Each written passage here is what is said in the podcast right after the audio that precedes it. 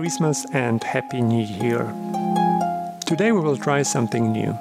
My friend Robert agreed to help me with this little Christmas play. I collected the most frustrating questions from Twitter, and Robert will pretend to be a naive Twitter user who does not understand what's going on in Ukraine and will try to answer to the most frequently asked questions. Thank you for listening to it. What's happening in Ukraine? Why did the war start in February last year? Robert, thank you for asking this question. It is important to have an open dialogue. Well, first of all, Russia invaded Ukraine in 2014. So this war has been going on for nine long years. What happened in February 22 is the full scale invasion that Europe has not seen since the World War II. Ukraine was massively outgunned, and the 2,000 kilometer front along much of the Ukraine's border was created. Everybody expected Ukraine to fall within 72 hours. It survived against all odds. Russia cannot win militarily. It has already lost 50% of the occupied territories.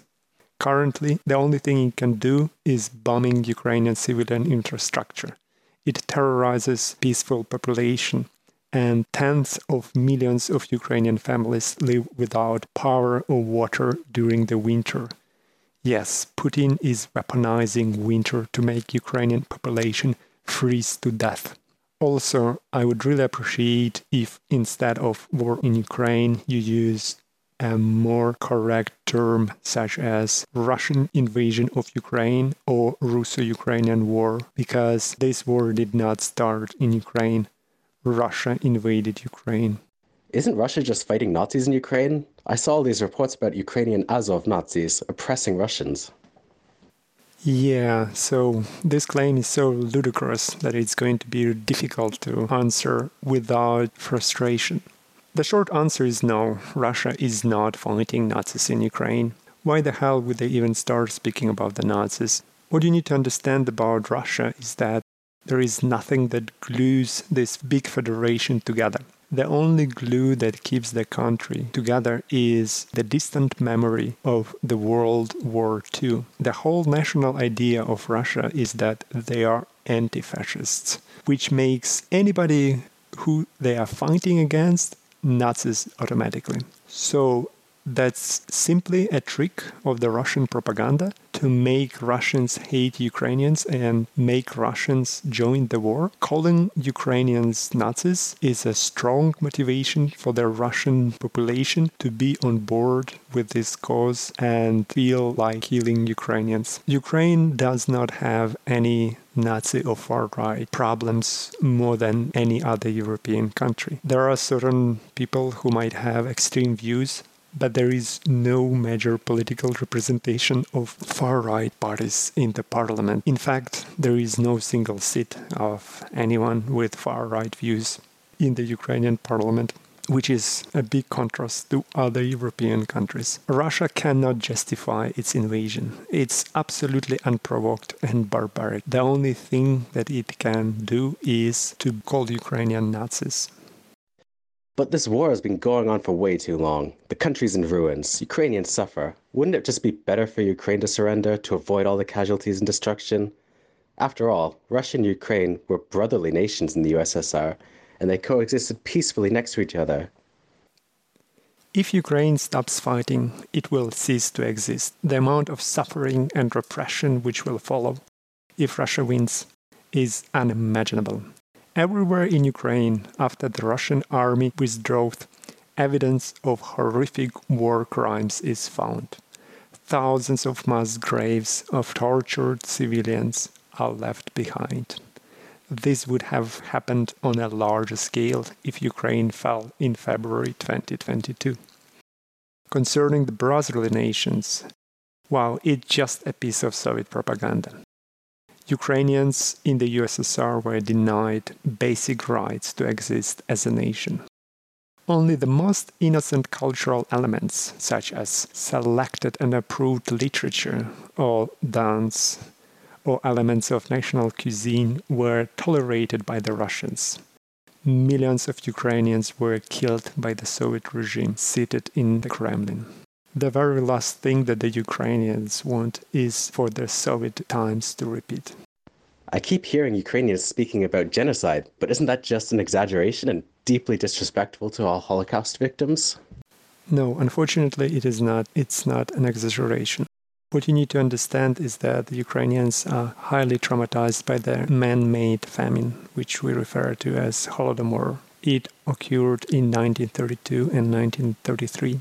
Several millions of Ukrainians died. Ukrainians were denied any help by the Soviet government. Even the attempt to leave the Ukrainian Soviet Republic in order to save one's life was officially forbidden by Stalin, which makes it genocide.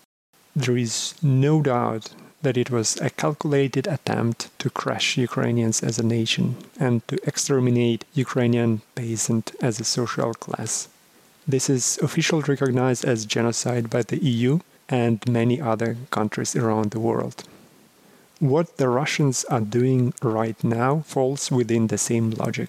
They are specifically targeting the energy and water infrastructure to create unlivable conditions for Ukraine, the same way they created unlivable conditions for Ukrainians 90 years ago. This is recognized as genocide. I mean, the events which are happening right now are recognized as genocide by the US Congress Committee of Foreign Affairs. Legally speaking, the 1948 UN Convention on the Prevention and Punishment of the Crime of Genocide, Article 2.e, defines genocide, among other things, as forcibly transferring children of the group to another group. End of quote. This is happening on a massive scale.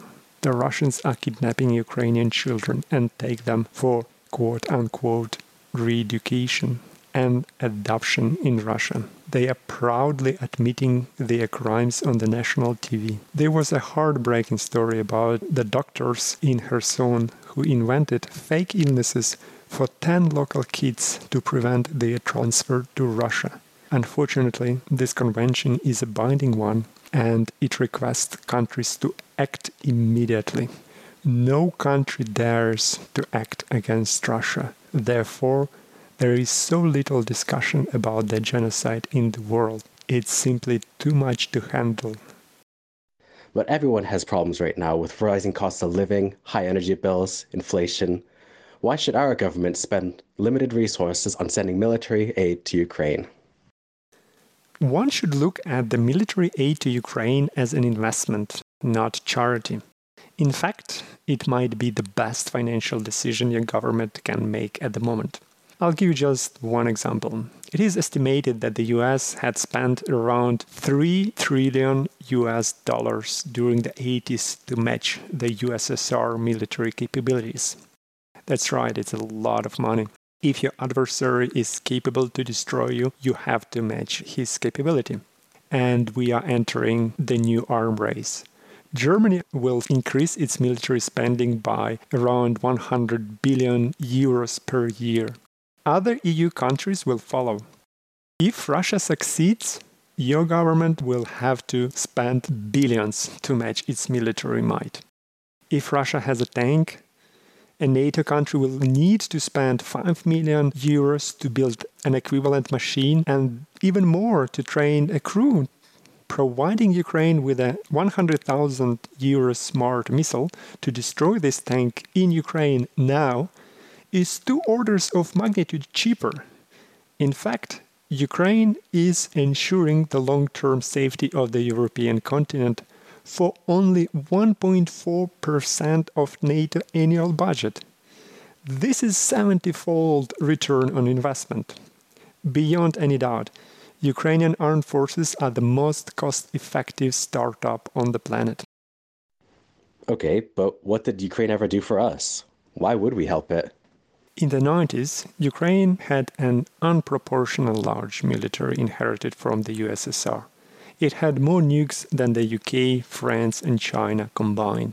It had short and mid range ballistic missiles, mid range cruise missiles, intercontinental ballistic missiles, the famous SS 19 Satan, an airplane carrier, and large fleet of strategic bombers. All of these was a huge threat to Western Europe. Ukraine never had any intention of using these offensive weapons and went through a series of disarmament in order to integrate in the European family of nations as a trustworthy partner. Again, this disarmament allowed to reduce defense budgets of the EU countries by literally trillions of euros over the previous 30 years, which was mutually beneficial for both NATO and Ukraine. You might not suspect that, but the local school you went to, or a hospital your grandma got her hip replaced, or the highway you get to work every morning at 120 kilometers per hour, all of this was built with the resources liberated by ending the senseless Cold War arm race. In addition, some of those disarmament agreements came with security guarantees from the US and the UK. Had Ukraine have those offensive capabilities, Russia would have never dared to attack. But Ukraine disarmed for the sake of the world peace. Now the world has to honor its principles. But what about all the separatists in the east of Ukraine? Don't they want to be part of Russia? Why wouldn't we just let them join? It might come as a surprise, but there is not, and never has been such a thing as pro Russian separatists. In fact, those people who organized the sham referenda in Crimea in 2014 or in Donbass are Russian special forces or locals recruited by them. There is a network of spies and a strong propaganda and disinformation campaign which brainwashed many people inside and outside Ukraine.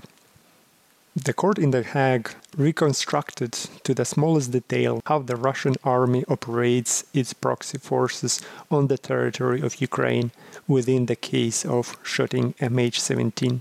The whole thing has been born in the minds and operated by people affiliated to the Kremlin. But isn't this whole thing just a US proxy war against Russia? Russia's the victim here. In 1989, NATO promised that it would never expand east. But we see that NATO soldiers are on the border with Russia. Ukraine's future NATO ascension provoked them. Oh boy, there is no such a thing as NATO expansion. Countries apply for the NATO membership. NATO neither expands into them nor annexes them. Actually, Russia is not even concerned by NATO per se. Otherwise, it would protest Finland's membership. Or look at the map Estonia is closer to the heart of Russia than Ukraine. Russia doesn't want Ukraine to be a NATO member because it would be a massive obstacle for Russia to destroy Ukraine. That's it. For this war to be considered a proxy war against Russia, the US or NATO army personnel must be involved into the planning and the execution of Ukrainian military operations on a strategic and tactical level. This is not happening. Ukraine is a neutral country. NATO, as a bloc, does not provide any lethal weapons to Ukraine. Some NATO member states do supply Ukraine with weapons through the US led initiative, but the military aid is limited to basic material and intelligence assistance. In fact, we in Ukraine are both grateful and frustrated because some essential equipment such as tactical missiles, airplanes, tanks, or air defense, which are essential for Ukrainian survival, are not supplied. Every day of delaying these supplies means innocent people in Ukraine are dying. Friends, the Russian genocidal conquest in Ukraine has been going on for 10 months. Millions of Ukrainians are living under Russian bombs with daily water, electricity, and heat shortages. During those Christmas holidays, please don't forget about people not so different from you who just happen to live on a different side of the continent closer to Russia. That was their only fault to be born too close to Russia. In the description to this podcast, I will leave a few links to charities that I donate on a weekly basis and those are the most trustworthy and efficient charity funds. Please consider donating if you can. Thank you.